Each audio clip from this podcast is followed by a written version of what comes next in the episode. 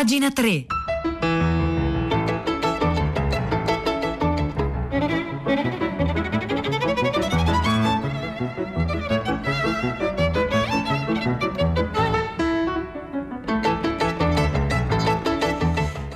Le 9, 2 minuti e 45 secondi in questo istante, lunedì 12 aprile 2021. Buongiorno a tutti, buon inizio di settimana da Silvia Bencivelli che vi dà il benvenuto a pagina 3, la cultura nei giornali, nel web e nelle riviste. Noi oggi cominciamo a sfogliare le pagine culturali dei giornali dal quotidiano Domani che ci riporta a parlare di Dostoevsky. Dostoevsky che eh, appunto quest'anno festeggia i 200 anni dalla nascita, ne abbiamo parlato anche venerdì, Nicola Lagioia gioia da questo microfono, ha letto un articolo dal foglio in cui si parlava delle critiche mosse negli anni a Dostoevsky da parte di altri autori soprattutto. E poi c'è stato un ciclo di Pantheon, vi ricordo, tra febbraio ed aprile, un ciclo di Lorenzo Pavolini che trovate sul sito di Radio 3, ma qui sul quotidiano domani ne parla Paolo Nori, lo scrittore che anticipa così il suo romanzo che esce oggi. L'articolo si intitola Dostoevsky è una ferita che non smette di sanguinare. Che senso ha oggi nel 2021 leggere Dostoevsky? Perché una persona di 20 o di 30 o di 70 anni dovrebbe mettersi oggi a leggere o a rileggere Dostoevsky? Ecco, domanda che non mi mette minimamente in imbarazzo. La mia risposta è non lo so. Io qualsiasi domanda mi si faccia rispondo quasi sempre come prima cosa che non lo so. Poi delle volte vado avanti. In questo caso, se mi si chiedesse che senso ha oggi nel 2021 leggere o rileggere Dostoevsky, direi che non lo so, poi andrei avanti. E direi che c'è un personaggio secondario di Delitto e Castigo che si chiama Svidrigailov, che a un certo punto dice che non c'è niente di più difficile della franchezza e niente di più facile dell'adulazione.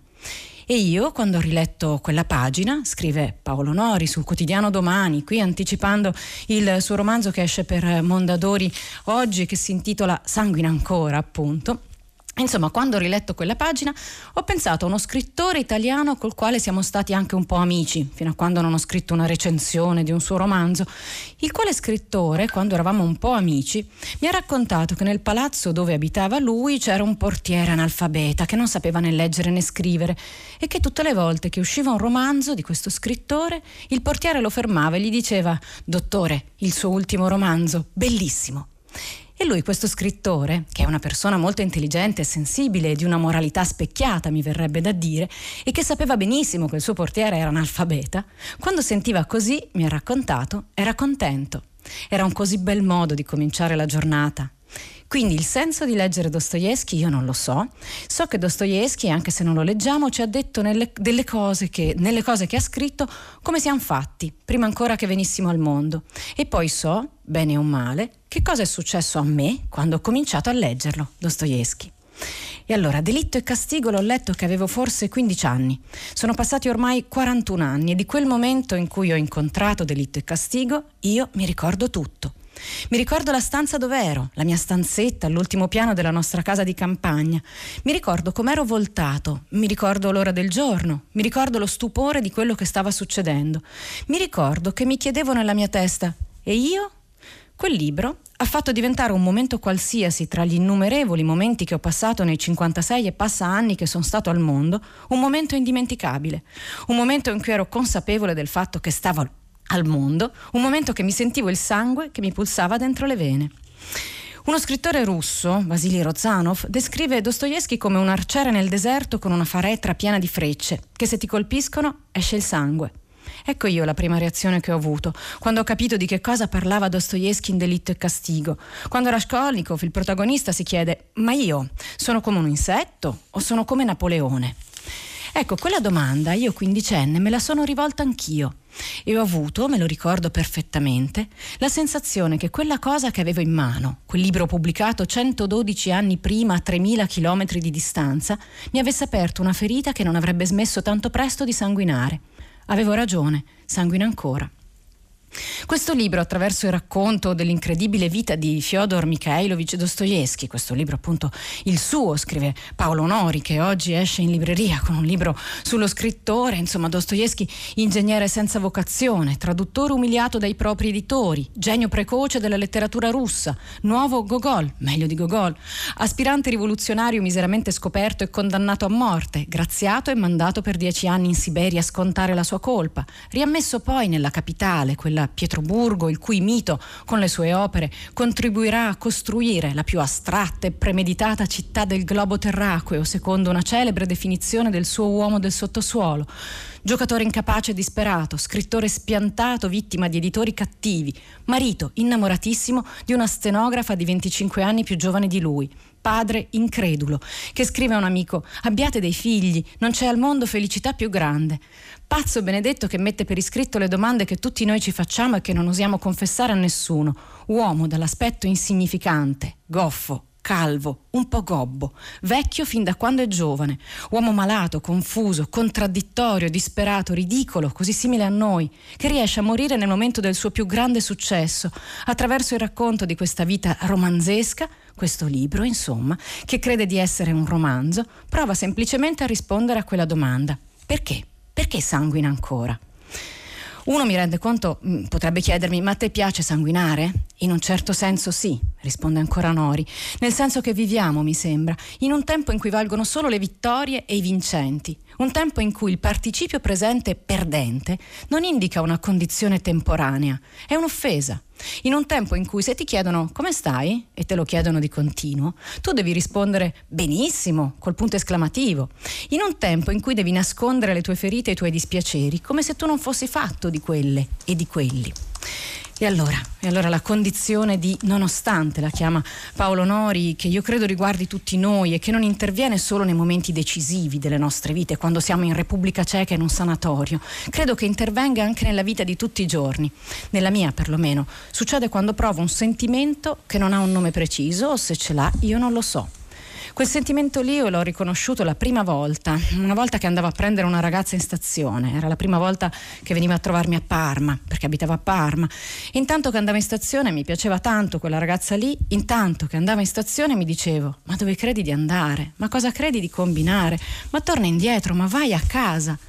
Era un misto di ritrosia e vergogna. Si potrebbe chiamare ritrosogna.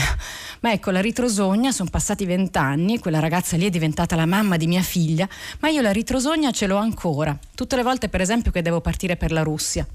E anche quando ho cominciato a scrivere questo libro sulla vita di Dostoevsky, nella mia testa mi dicevo: Ma cosa credi di fare? Ma cosa vuoi scrivere? Ma cosa credi di combinare? Ma pianta lì. Invece adesso non pianto lì e vado avanti. Questo è Paolo Nori, oggi sul quotidiano domani a parlare di Dostoevsky ed anticipare il suo libro dal titolo Sanguina ancora che esce oggi per Mondadori. L'articolo lo trovate appunto su domani e si intitola Dostoevsky è una ferita che non smette di sanguinare.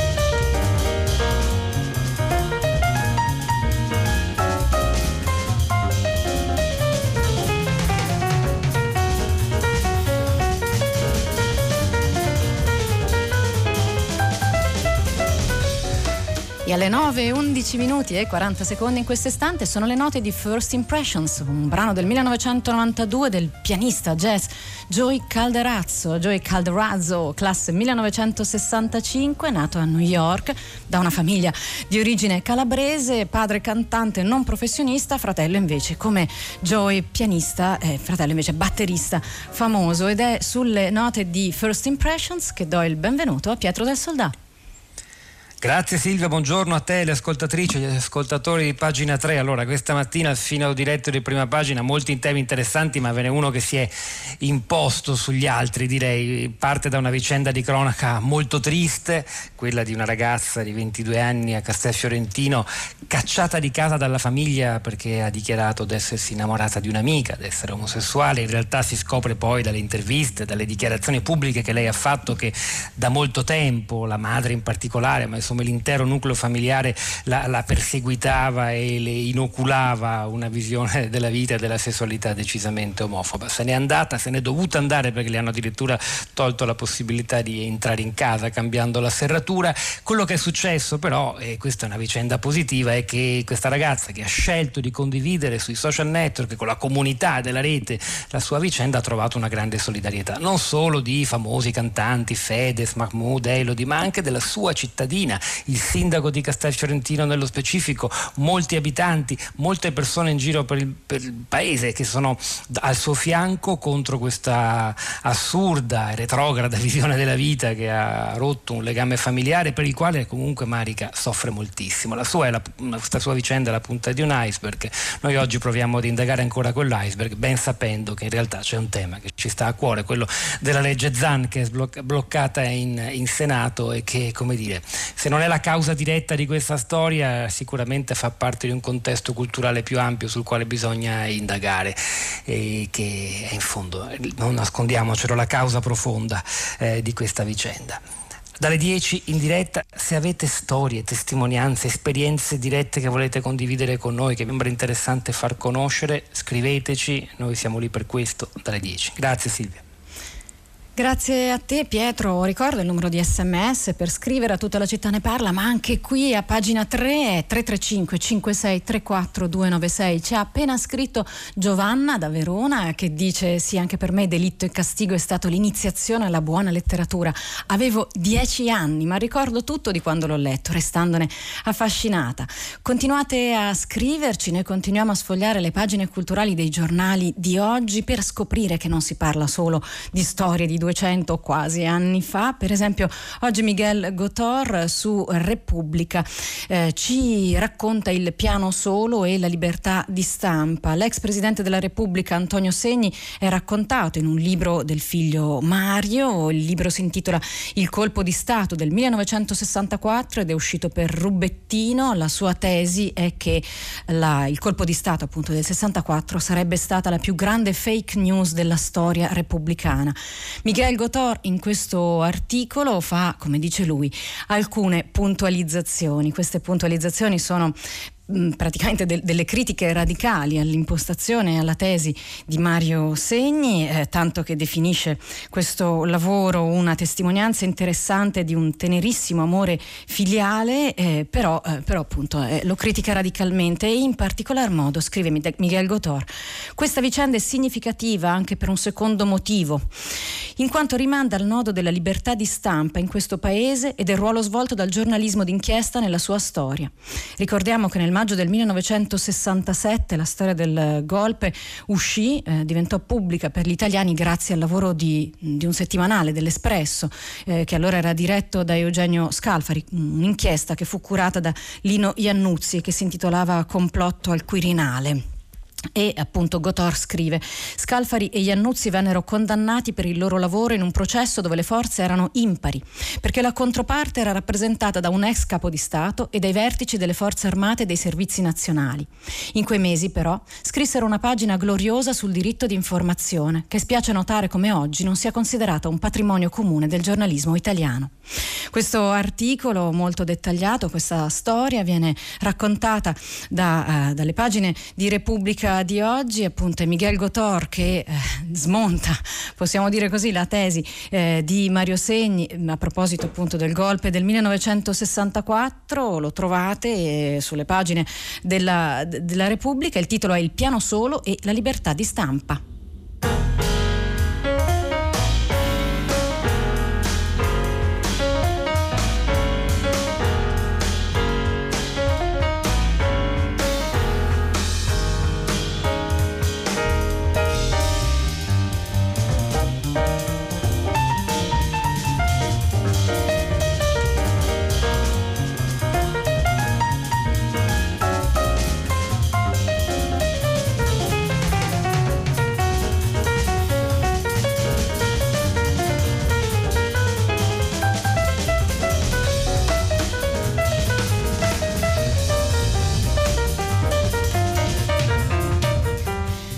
Sulle note di Joy Calderazzo qui giriamo decisamente pagina, pagina 3 e vi raccontiamo una storia che arriva dalle pagine della domenica del Sole 24 ore uscito ieri, la firma Giuseppe Scaraffie racconta il filosofo Salonier.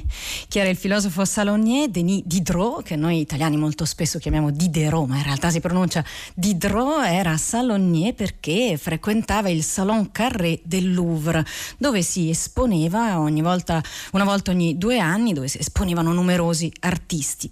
Che terribile corvée questo salon, si lamentava Denis Diderot tornando appunto dal Salon Carré. A volte, scrive Scaraffia, subissato dal lavoro per la redazione dell'Encyclopédie, era in ritardo con le scadenze, gli toccava lavorare giorno e notte. Fortunatamente spesso queste tumultuose, lussurreggianti pagine furono scritte grazie all'imparreggiabile memoria visiva di Diderot in una calda stanza del castello del Grand Val, dove l'umorale Baron d'Holbach, filosofo materialista, ospitava gli amici intellettuali. Insomma, Diderot inventa la critica d'arte in questo modo, appunto ricordandosi le opere nel momento in cui le deve descrivere in queste stanze del castello del Grand Val. Era pienamente consapevole del valore del proprio lavoro, Diderot. Di certo è la cosa migliore che io abbia fatto da quando mi occupo di letteratura, scrive. Soffriva all'idea di vedere sprecata tutta quell'energia per le poche teste coronate che ricevevano per posta diplomatica quel notiziario culturale, cioè la correspondance littéraire, philosophique e critique, manoscritta per sfuggire alla censura. Ci sono momenti in cui vorrei che questo lavoro cadesse dal cielo stampato in mezzo alla capitale.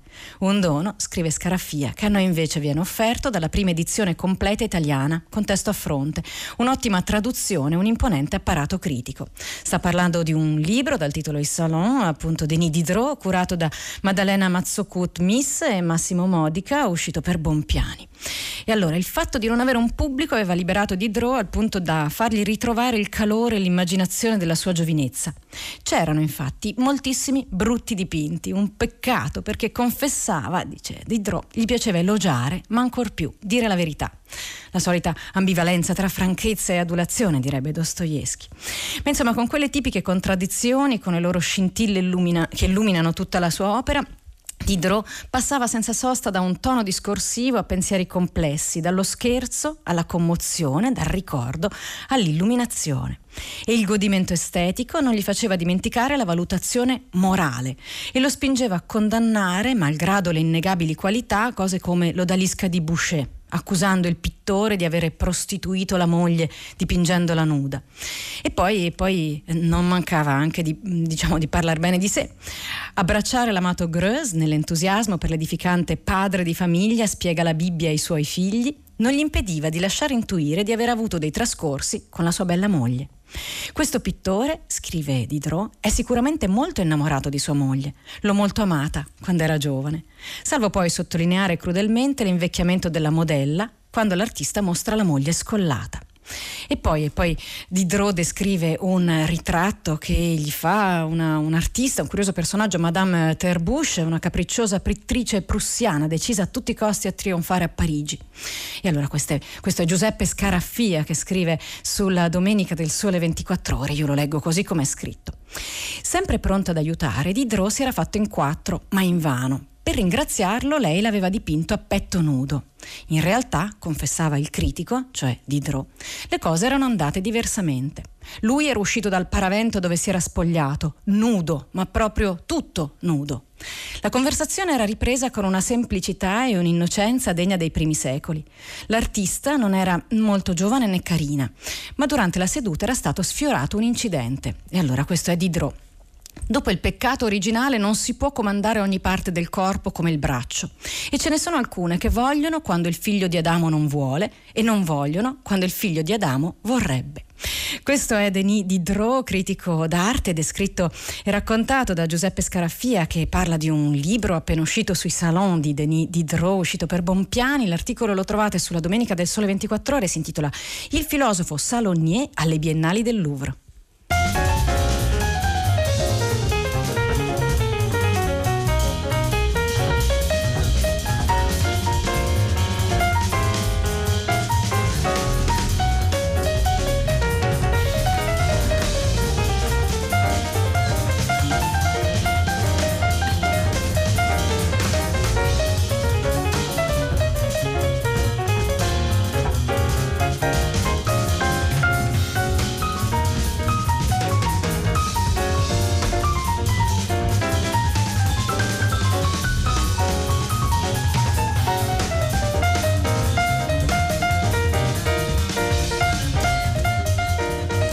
Al 335 56 34 296 stanno arrivando tanti vostri messaggi, messaggi di persone che hanno letto come Giovanna da adolescenti Delitto e Castigo e ci dicono beh dopo nulla può essere meglio di questo però dopo si può leggere di tutto dice Marta. Eh, poi un altro ascoltatore che non si firma Maria di Belluno dice folgorazione grande passione una lama che ti lacera l'anima anche Miriam ha letto Delitto e Castigo quando aveva 15 anni Maria Grazia anche si ricorda anche lo sceneggiato Ra- Rai con Glauco Mauri e Albertazzi, insomma tanti, tanti scrittori che sposano allora l'idea di Paolo Nori, l'articolo che abbiamo letto all'inizio della puntata di oggi di pagina 3.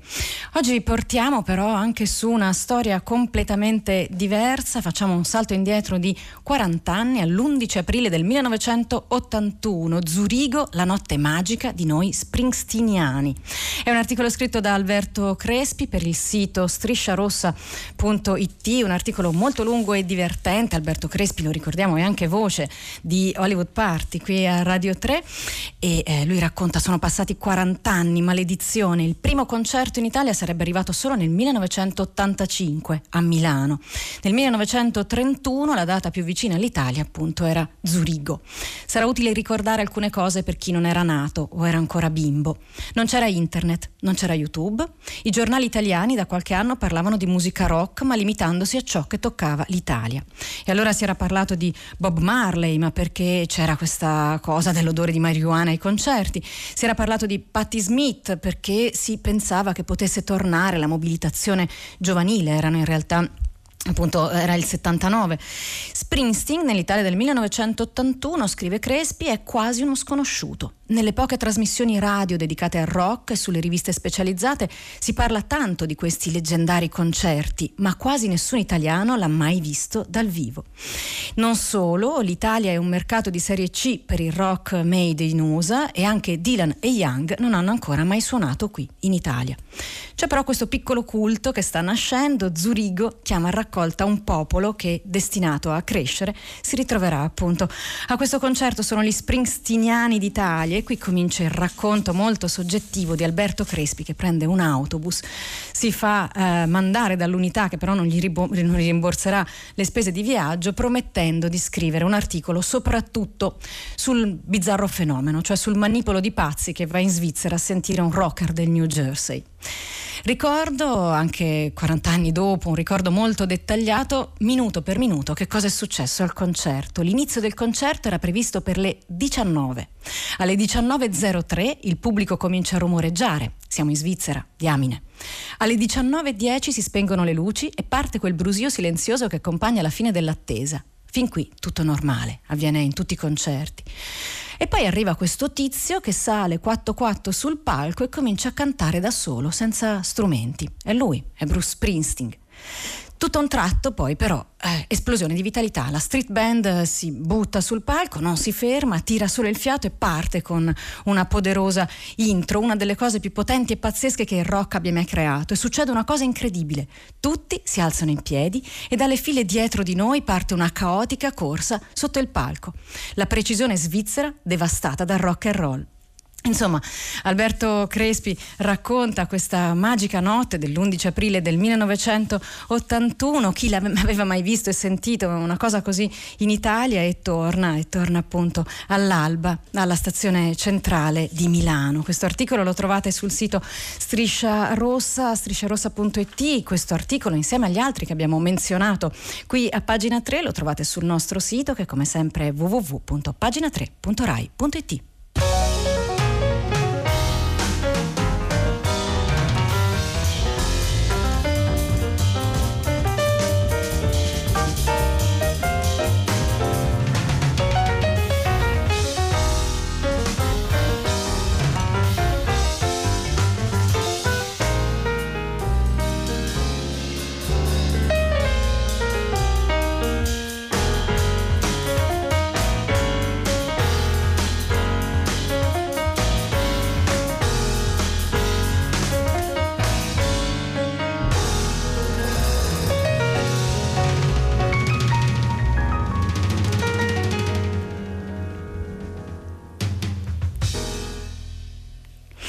su queste ultime note di First Impressions alle 9.27 minuti e 49 secondi, so che è già pronto Guido Zaccagnini che prenderà il microfono dopo di me, gli mando un, un saluto, lo affido a queste onde sonore. E segnalo un ultimo articolo dal titolo Il museo come scenografia tiene un po' insieme i pezzi di cui abbiamo parlato oggi, un articolo firmato dal musicista Riccardo Principe che trovate su artapartofculture.net oppure, come sempre, sul nostro sito internet un articolo in cui ci si chiede è giusto girare i videoclip nei luoghi della cultura come i musei o i siti archeologici. Questo articolo appunto lo, lo trovate linkato al nostro sito. Io vi, vi ricordo però che oggi alle 13 ricomincia la barcaccia e poi vi ricordo che all'interno di Fahrenheit, oggi alle 5, al posto di Ad alta voce va in onda Labanov, Corpi senza nome, il primo podcast originale prodotto interamente da Radio 3, con cui, peraltro, Radio 3 ha vinto anche il 72esimo Pri Italia, che è il più importante premio internazionale per le produzioni radio-televisive. Il podcast rimane ovviamente sempre disponibile sul nostro sito internet, sul sito internet di Radio 3. A questo punto a me non resta altro che passare il microfono virtualmente a Guido Zaccagnini per primo movimento che ci seguirà e eh, non mi resta che salutarvi insieme al tecnico di oggi Giovanna Insardi, a Marzia Coronati come sempre in redazione, Cristiana Castellotti e poi oggi alla regia e anche alla cura del programma Maria Chiara Beranek. Un saluto a tutti, allora Silvia Bencivelli vi ricorda che domani pagina 3 la cultura nei giornali, nel web e nelle riviste vi aspetta come sempre qui su Radio 3 alle ore 9.